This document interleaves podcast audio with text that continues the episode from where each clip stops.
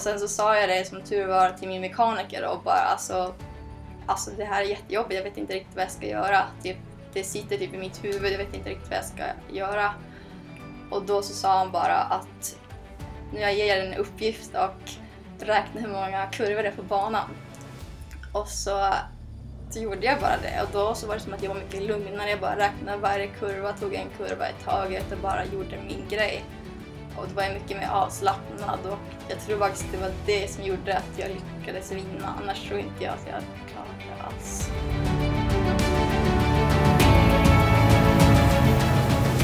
Hej och välkommen till Mentala Mästare. Podcasten om mental träning och om den mentala styrkan i att prestera när det gäller. Mitt namn är Eva-Marie Vergård och jag är mental tränare och har startat upp den här podden för att jag vill inspirera flera till att börja jobba med sitt mentala. Detta för att både må bättre och prestera bättre på både träning och tävling.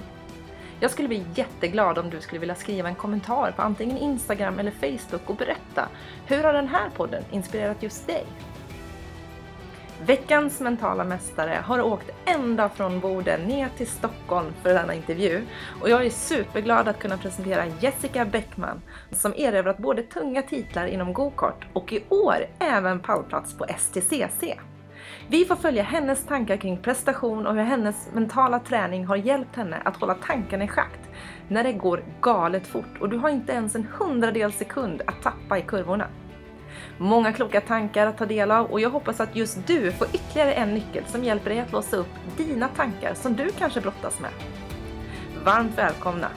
Nu kör vi! På riktigt!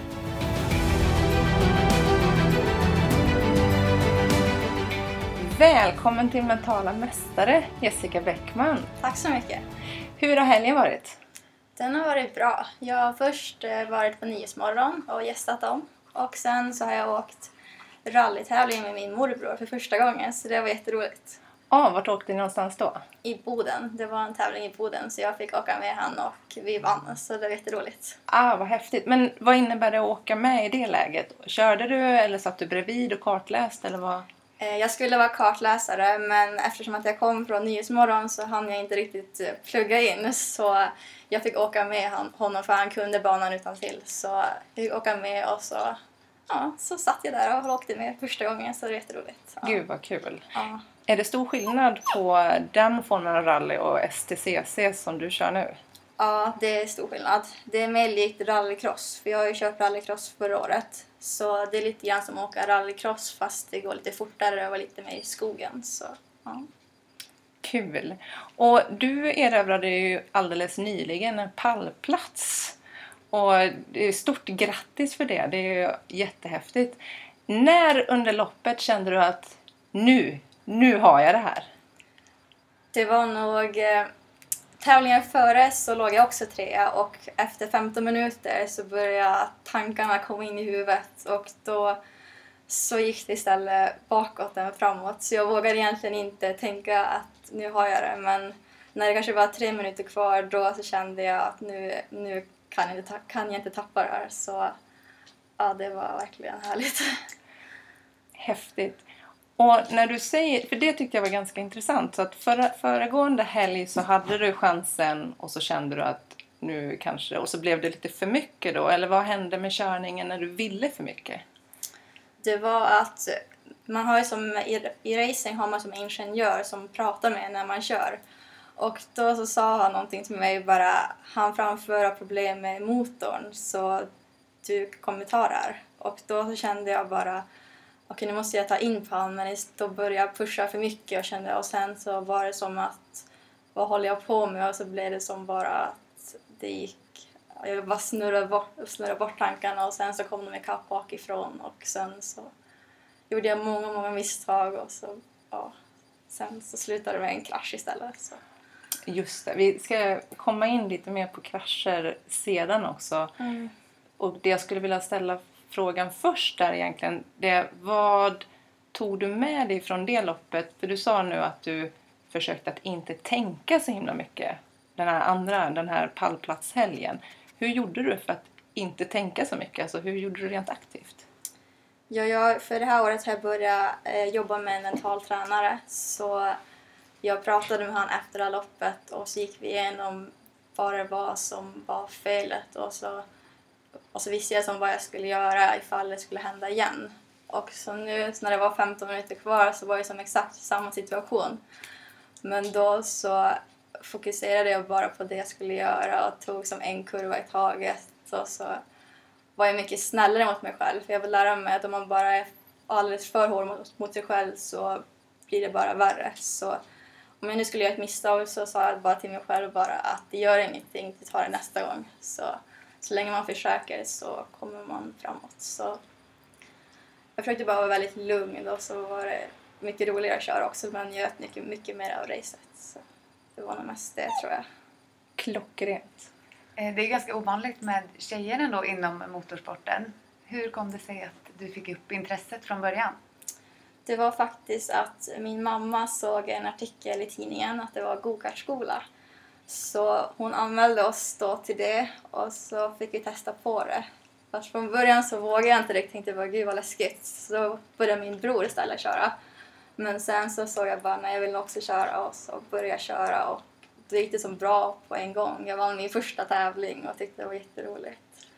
Och sen som jag sa i början också att min morbror kör ju rally så det är som att i släkten så är det som motorintresse. Pappa tycker om att vara mekaniker, han gillar att skruva i bilar och mamma tycker det är väldigt intressant. Och så jag tror nog det var på den vägen och sen har det bara fortsatt hela tiden. Och på de tävlingarna som du är på idag, hur många, hur många tjejer brukar det vara som du möter? Uh, I STCC så är det bara jag och Mikaela Olin Potelinski, så vi är två tjejer och i England så är jag ensam tjej. Så det är inte många tjejer i motorsporten tyvärr. Men det hade varit kul om det kom fler. Så, ja. Hur var det i början att vara ensam tjej mot alla killar? Det var faktiskt så här att när jag började i gokart körde jag mycket i Norrland, för jag kommer från Norrland. Så det var jättemycket tjejer då faktiskt. Det var mer tjejer än vad det var killar. Så från början var det som lite annorlunda. Men sen desto högre upp man kom, eh, desto mindre tjejer blev det. Så när jag körde utomlands mycket, 2011 började jag köra utomlands och då var jag ensam tjej och sen har det som blivit en vana att vara ensam tjej. Jag som inte riktigt tänkt på det utan det som, ja. Blev du, blev du på något sätt särbehandlad som tjej? Alltså, bemöttes du på något annat sätt av grabbarna? Alltså ja, det har faktiskt varit väldigt tufft för man får ju oftast höra att tjejer kan inte köra och de borde inte vara på den här banan och så vidare. Men då gäller det ju bara... Och så, sen så, så är det ju så att... eh, Eh, sen så blir det ju också att eh, de oftast ville köra på mig och så köra av med banan och eh, ja, behandla mig illa. För jag tror det är så mycket att de inte riktigt vill att bli omkörda av en tjej. Jag tror det tar hårdare på dem än vad egentligen vad det tar på mig. Så egentligen ska man nog bara ta det som en klackspark att de eh, tycker det är jobbigt att de, jag är snabbare än dem.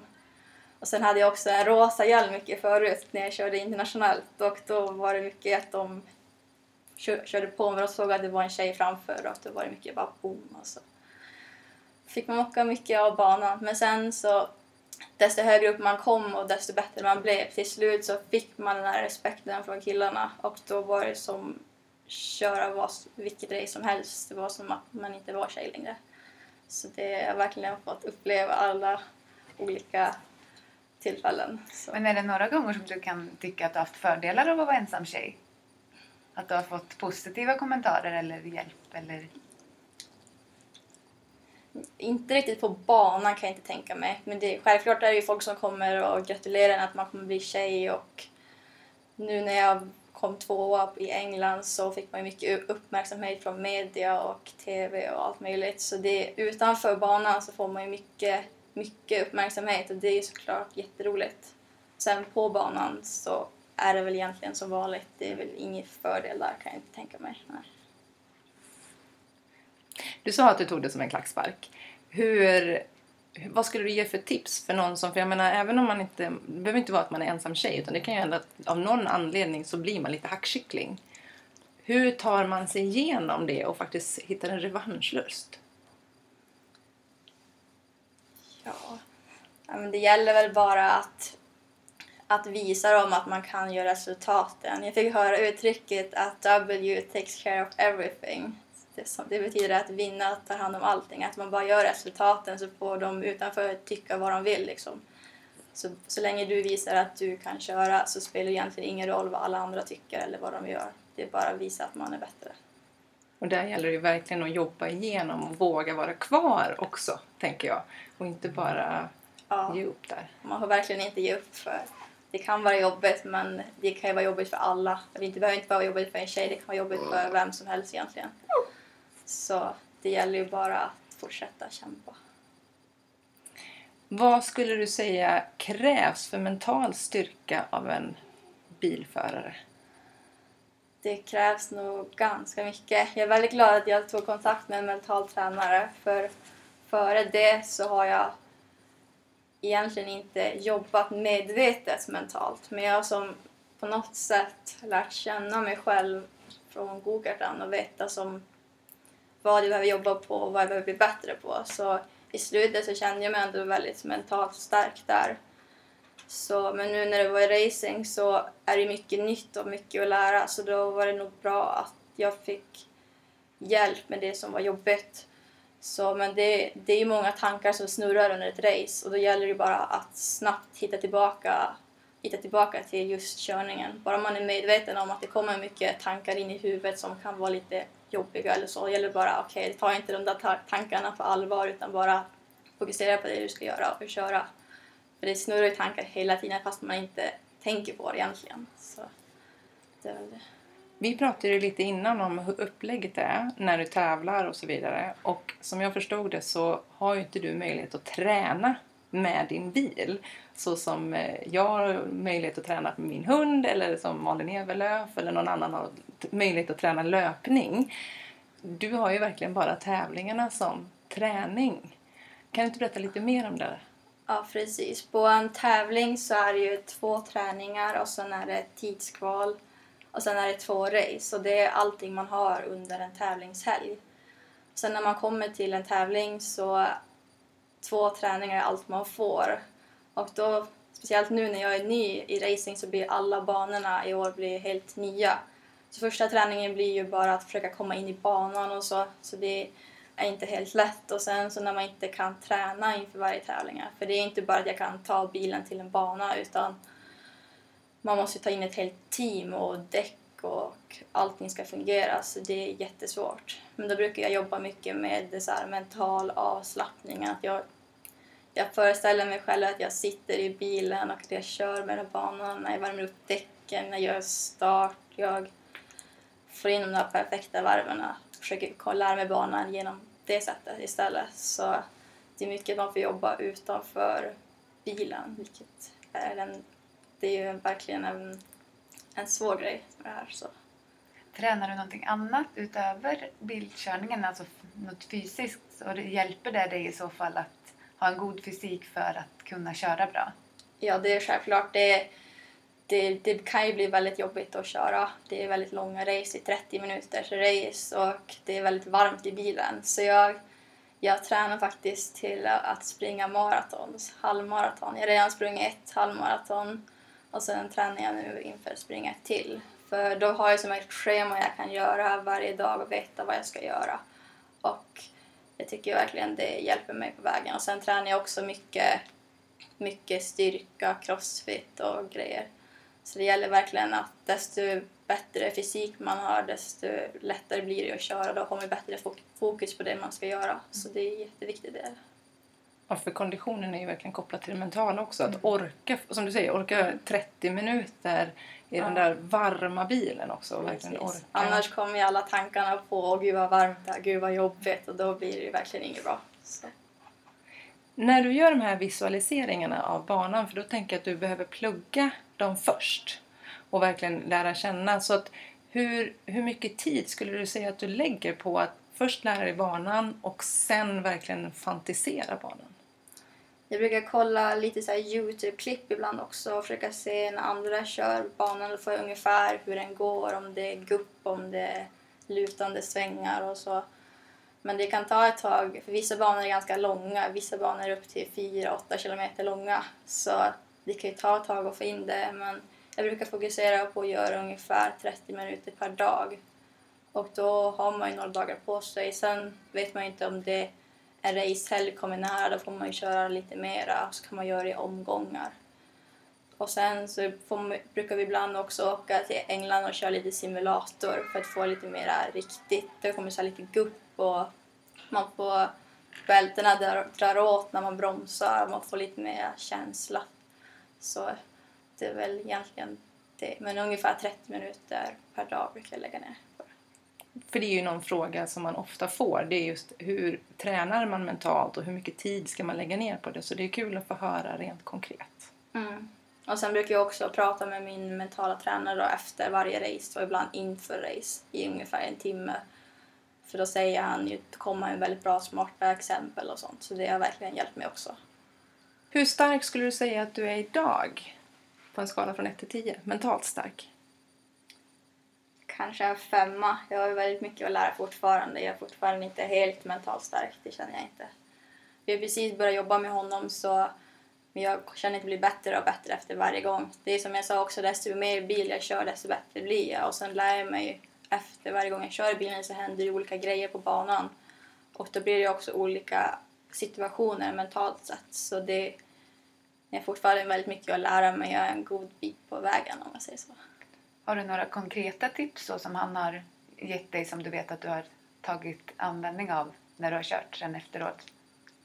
det är väl det där som med tankarna, att det snurrar mycket tankar inom huvudet men det att inte ta de tankarna på allvar. Som det kommer tankar att man inte tar in de tankarna utan bara lämnar dem åt sidan. Och det tycker jag verkligen har hjälpt mig mycket, både på banan och utanför banan. För exempelvis mycket intervjuer tyckte jag var väldigt jobbigt i början. Att det kommer TV och micken precis efter man kom in i ett race. Det kanske man inte är jättesugen på. Men att bara inte tänka så mycket på att det kan komma in jobbiga tankar, att man blir nervös eller liknande. Utan bara, bara gör det liksom. Att inte tänka så mycket.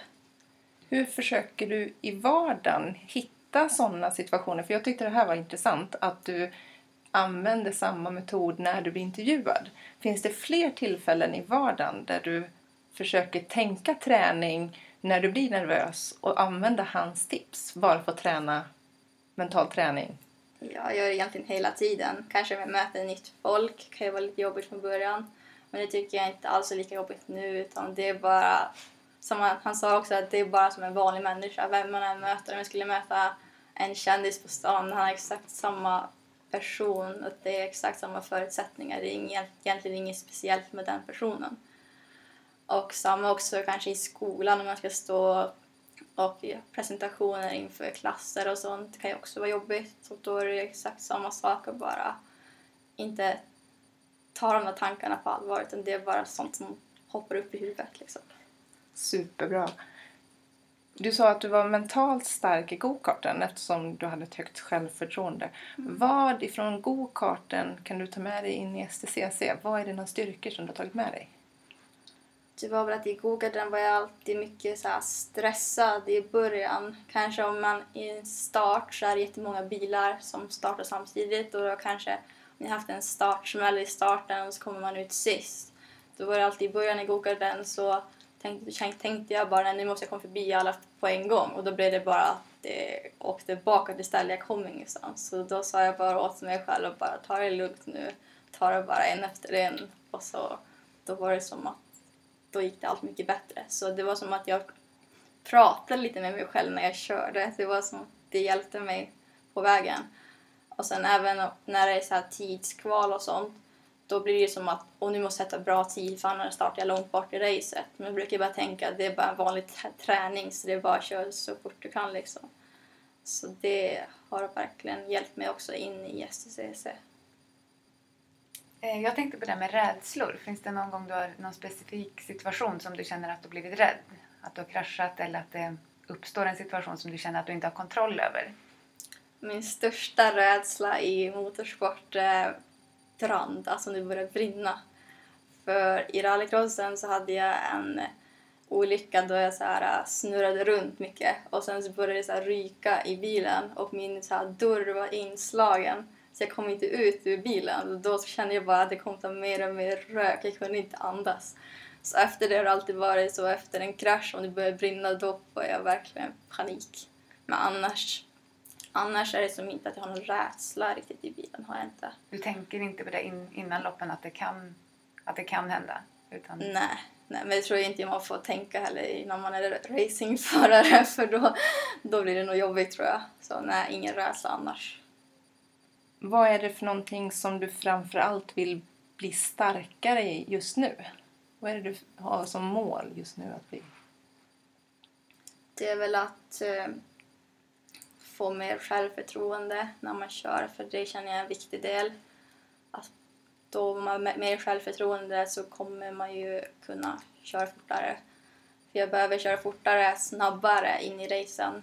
För i början så blir det att man blir lite så osäker. Bara, har jag verkligen greppet i bilen? Och det tror jag mer egentligen sitter i huvudet än vad det gör bakom ratten, eller vad man säger.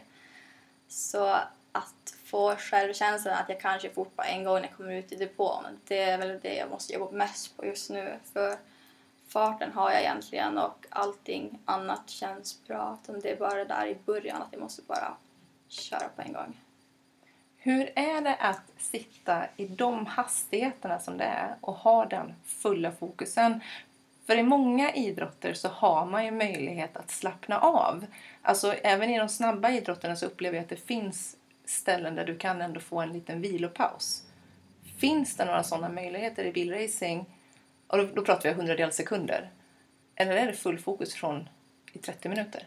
Det beror lite grann på bana till bana. Vissa banor svänger hela tiden men vissa banor har jättelånga raksträckor och då kan man ju som slappna av lite grann och bara okay, släppa lite på ratten och så. Men eh, annars gäller det alltid att ha fokus. Speciellt i race kan det vara bilar runt omkring hela tiden så det gäller att alltid vara vaken och inte sitta och sova för då kan det bli tufft. Så. Men annars på raksträckor ibland kan man ta och slappna av lite grann så man inte spänner sig. Hur lång viloperiod är det mellan varje omgång om man säger så? Om du tänker både träningsomgångarna och raceomgångarna? Det är ganska lång. Det, I Sverige kan det vara upp till mot tre timmar ibland mellan varje omgång. Och det kan också vara ganska jobbigt ibland på tävlingar att sitta och vänta och sitta och fundera. Ibland blir det att man överanalyserar lite grann. Så då gäller det att bara försöka göra något annat, typ gå ut och göra något annat och inte bara sitta och tänka för mycket för då kan det bli att man övertänker och då blir det bara värre. Så.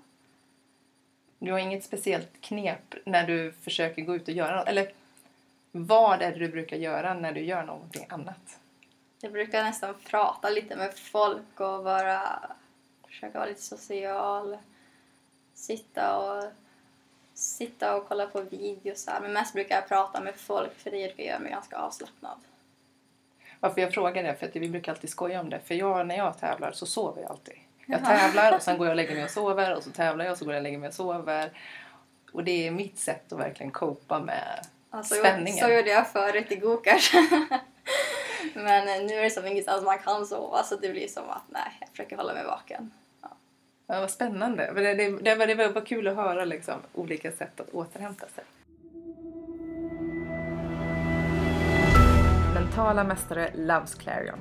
Vi sitter och spelar in detta avsnitt på fantastiska Clarion Collection Hotel Tapto här på vackra Östermalm i Stockholm. Visste ni om att om man bokar ett rum så ingår det ekologisk och Fairtrade-märkt frukost, afternoon sweets och en varierande middagsbuffé varje dag. Och givetvis är allting hemlagat. Det bästa med att du lyssnar på just det här avsnittet är att du nu har möjlighet att få 20% rabatt på rummet om du ringer och uppger mentala mästare. Detta mellan perioden 1 december till sista januari. Kanske är det dags för lite julshopping eller manladagsrea i huvudstaden. Det är någonting som jag kan rekommendera. Dessutom kan man njuta av både frukost och middagsbuffén fast man inte går över, vilket är precis vad jag alltid passar på när jag är här. Så lova oss nu att ni kikar förbi, stödjer dem som stödjer oss. Tack så jättemycket! Clarion Collection Hotel Tapto på Östermalm i Stockholm. Eh, Du jobbar ju med din mentala coach för att hela tiden bli bättre säger du. Vad har du för långsiktiga mål och kortsiktiga? Ja, mitt långsiktiga mål är att jag ska köra VM i touring car. Det hade varit väldigt kul och sen så vill jag också ta med i lång, kortsiktiga målet är väl att ta mer pallplatser. För jag känner just nu känner jag inte att jag är nog snabb för att vinna en tävling. Eller sen ska man inte säga så heller för det kan ju, allt kan ju hända i motorsport men fler pallplatser vill jag ta på långsiktiga målet. Jag vill ta en pallplats i STCC också. Men långsiktiga målet är väl att köra VM och ännu längre kanske att vinna VM. Men det, det är svårt att tänka långsiktigt tycker jag. Jag gillar mer att ha så här kortsiktiga mål för då har man någonting att se fram emot lite kortare. Ja. När jag läste om dig så, så stod det, det fanns en artikel som tog upp att du gjorde en liten comeback på gokart-SM och ja. bara vann den igen. Och det jag tyckte var mest intressant i det läget var att du hade vunnit det året innan, 2016. Och då hade du även fått en fjärde placering på EM. För då var du favorittippad. Ja. Och det här när du gjorde den här lilla comebacken så kunde du verkligen bara gå in och glida. Kan du inte berätta lite om skillnaden att gå in och vara favorittippad till segern och komma in och bara göra det för att det är kul? Ja, det är ett väldigt bra exempel. Jag kommer så väl ihåg där, för jag, det började faktiskt med att 2012 så hade jag målet att vinna SM. Och eh, då gick jag in och körde för att jag skulle vinna SM. Det var sex deltävlingar och varje deltävling tyckte jag var jättejobbig. Att jag eh, kände att jag var tvungen att vinna och det var bara jättejobbigt. Och inför sist, näst sista tävlingen så kunde jag försvara titeln om jag bara vann tävlingen. Och då ville jag bara spy innan racet. Det var så jättejobbigt. Och sen efteråt vann jag men det var som ändå inte riktigt att det var någon glädje att vinna. Och då sa jag till pappa bara att jag vill nog bara köra utomlands resten för jag tycker inte det här är något roligt. Så då så fortsatte jag bara köra utomlands men sen 2016 då som du sa då så tänkte jag bara okej okay, jag kör SM en, en gång till bara för att testa liksom. Men då kom jag då från fjärde plats i, i EM och då kände jag bara alltså gud nu måste du vinna det här annars skämmer du ut dig själv. Så då kom jag till den där SM-tävlingen och det var verkligen jättejobbigt. In, I förfinalen, det är två finaler, en final har man innan som är startposition till finalen. Och då började det regna och jag tog starten men sen så kvalade jag bak hela tiden. Bara, Gud, de kommer närmare och sen ville jag nästan kissa på mig. Så jag snurrade och det gick så himla dåligt. Det var nästan ja, hemskt. Och sen så sa jag det som tur var till min mekaniker och bara alltså, eh, alltså det här är jättejobbigt, jag vet inte riktigt vad jag ska göra. Typ, det sitter typ i mitt huvud, jag vet inte riktigt vad jag ska göra. Och då så sa han bara att nu jag ger en uppgift och räkna hur många kurvor det är på banan. Och så, så gjorde jag bara det och då så var det som att jag var mycket lugnare. Jag bara räknade varje kurva, tog en kurva i taget och bara gjorde min grej. Och då var jag mycket mer avslappnad och jag tror faktiskt det var det som gjorde att jag lyckades vinna. Annars tror inte jag att jag hade klarat det alls.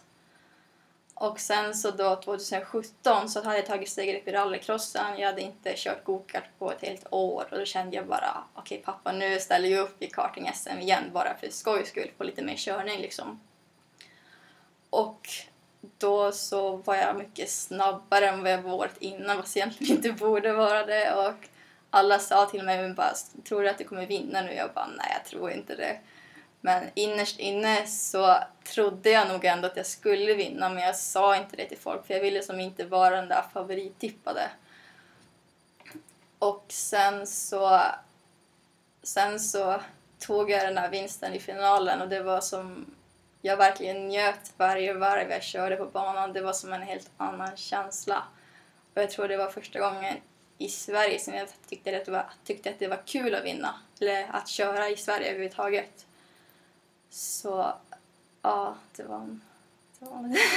alltså vilken häftig historia. Alltså bara ja. få följa det här och just den här att få höra hur mycket glädje, avslappning och bara fokusera på vad man ska göra ja, kan betyda.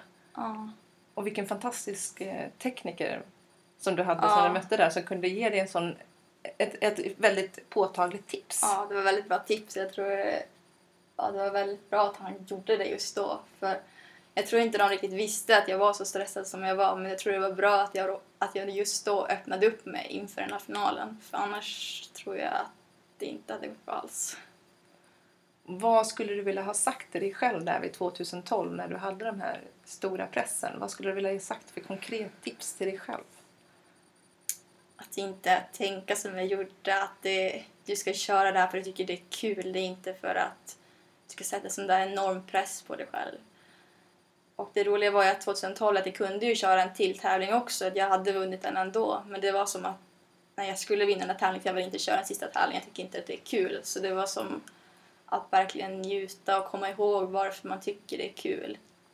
När jag, när jag har jobbiga situationer brukar jag kolla tillbaka på så här gamla foton och så här videos och sånt från när det har gått bra och då brukar jag så påminna mig själv varför jag gör det ibland i, tunga situationer. För det, det blir ju jobbiga situationer för alla tror jag då gäller det bara att försöka hitta tillbaka det på något sätt. När jag pluggade här i, på Stockholms universitet mental träning så pratade jag med en kille som heter Johan Plate angående någonting som han kallade cybervision. Där man då tittar på film där man själv utför eh, prestationen. Och jag tänker på nu när du berättar att du sitter och kollar på filmer av banan.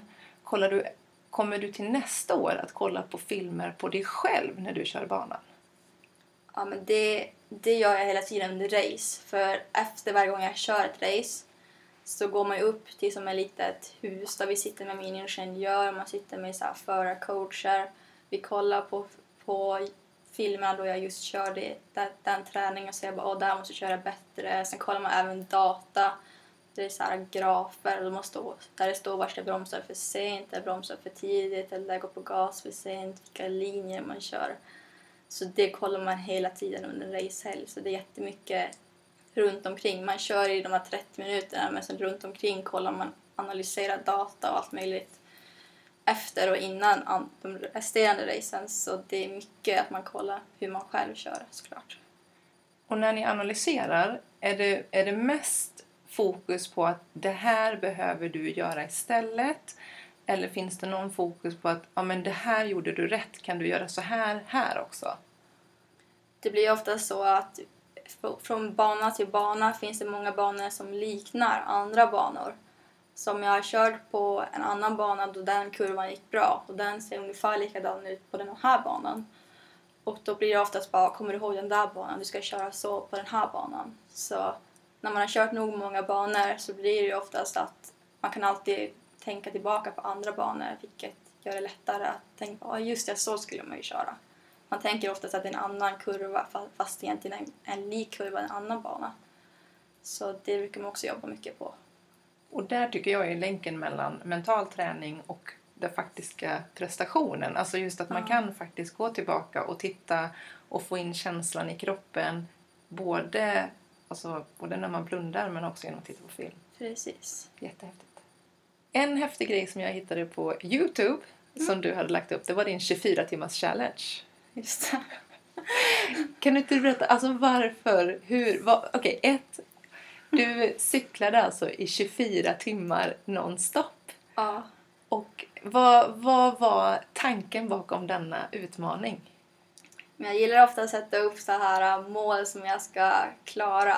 Och sen så blir det ofta så att folk säger bara det där kommer inte du klara. Då vill jag bara bevisa att jag kommer klara det. Men det var att jag, jag så, gick och kollade på Biggest Loser på TV. Kollade jag och mamma och då så gjorde de 24 timmar och tänkte jag bara om de där kan göra det, då kan jag också göra det. Då vill jag bara bevisa för mig själv att jag kunde göra det. Så det var bara en liten utmaning till mig själv.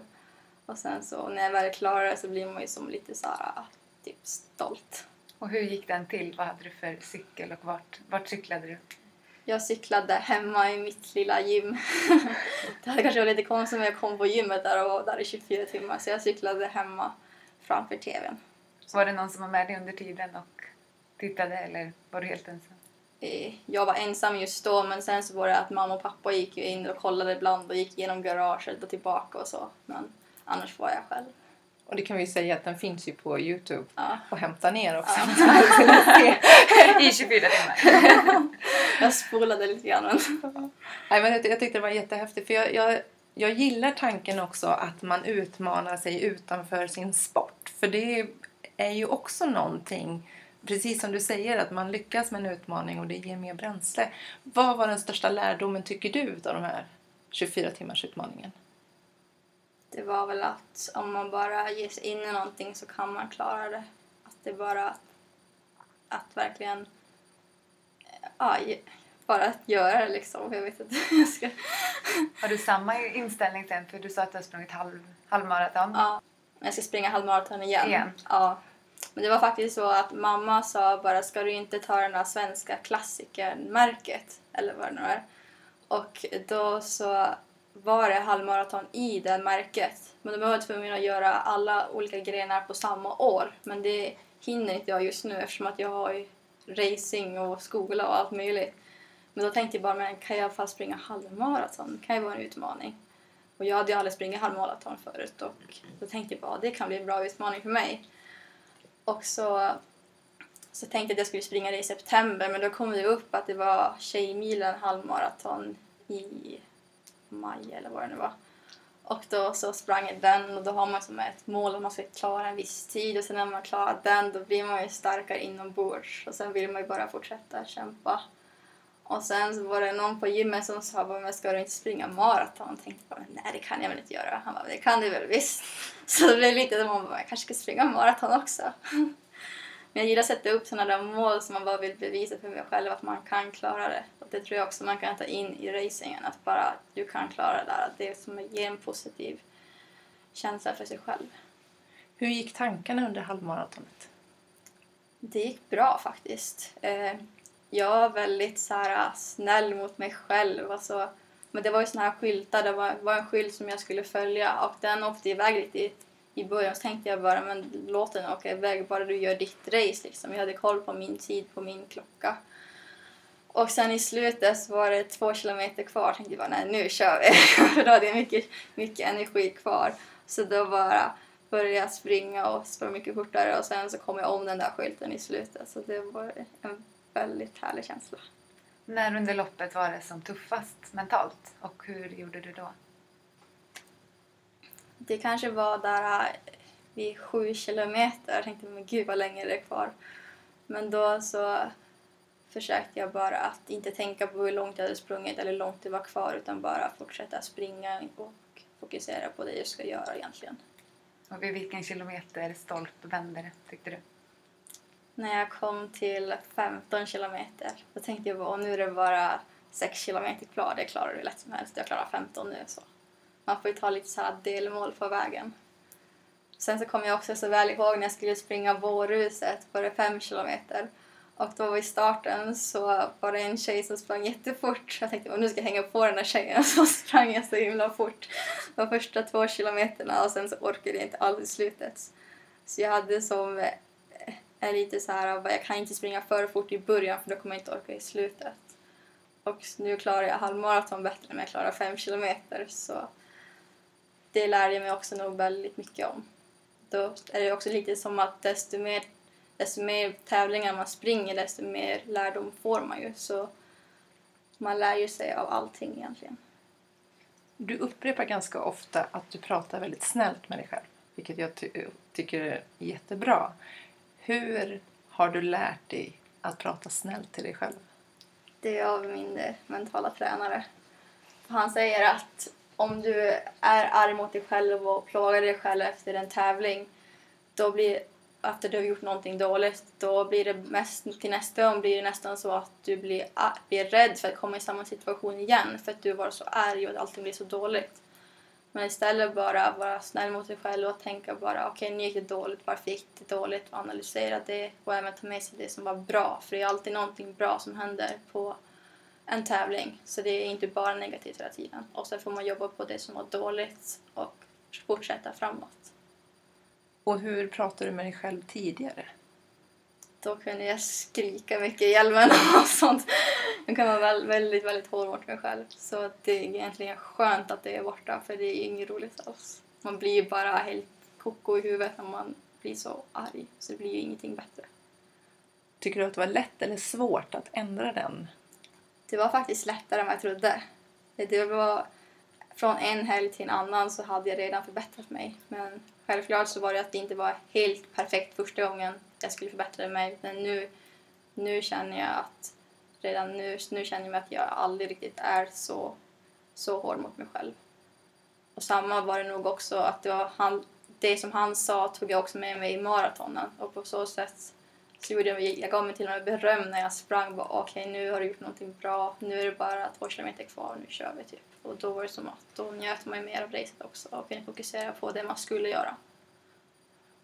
Och detta gör ju att du både mår bättre. Kan du även se att du presterar bättre? Ja, det tycker jag verkligen att jag gör. Eftersom att man har, då har man ju verkligen fokus, mycket mer fokus. Annars är det mycket fokus på vad som är dåligt. Då blir det som att hjärnan kokar ju här uppe av dåliga tankar. Och om man istället har, dem, har fokuset och har bra tankar i huvudet så blir det ju att man får mer fokus på det man gör och då blir det ju att man presterar bättre. Hur går dina tankar innan ett lopp?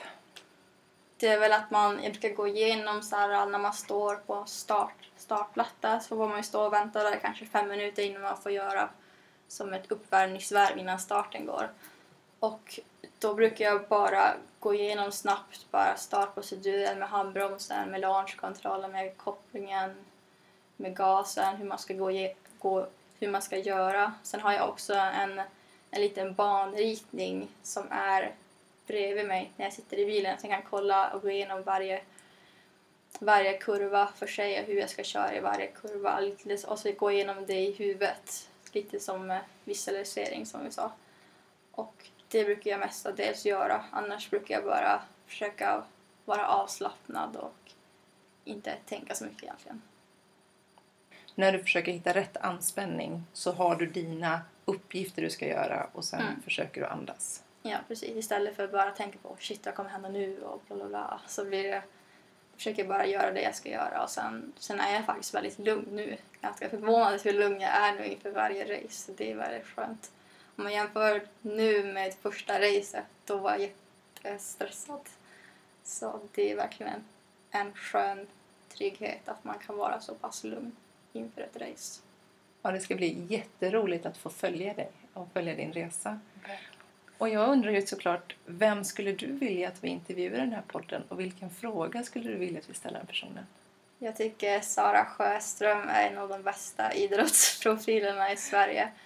Så jag skulle vilja fråga hur hon jobbar mentalt och hur hon klarar av att ladda om inför varje sträcka. För ibland har hon jättemånga sträckor på samma helg på VM och OS och hur hon klarar av, klarar av att jobba vidare för det. Efter hon varit på pallen och tagit fram en guldmedalj och sen ska hoppa ner i poolen igen. Det tycker jag. Hon verkar väldigt mentalt stark. Det låter som en deal. Det här får vi läsa. Tusen tack för att du ville komma hit och vara med. Tack så mycket.